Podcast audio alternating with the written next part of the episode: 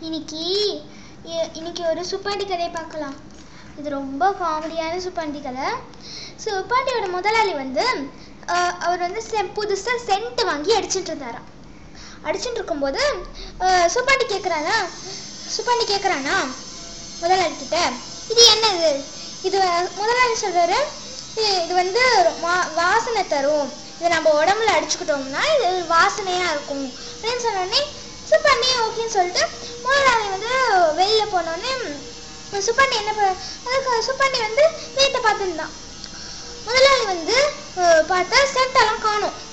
முதலாளி கேட்குற சுப்பாண்டி கிட்ட சுப்பாண்டி சென்ட் எங்க அப்படின்னு கேட்ட உடனே சுப்பாண்டி சொல்றானா வெளியில சாக்கடையா இருந்தது பாத்ரூம்லயும் ஸ்மெல்லு வந்தது.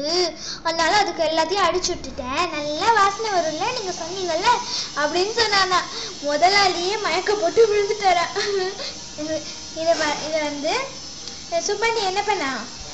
அவ வந்து சென்ட் வச்சிருந்தால முதலாளி.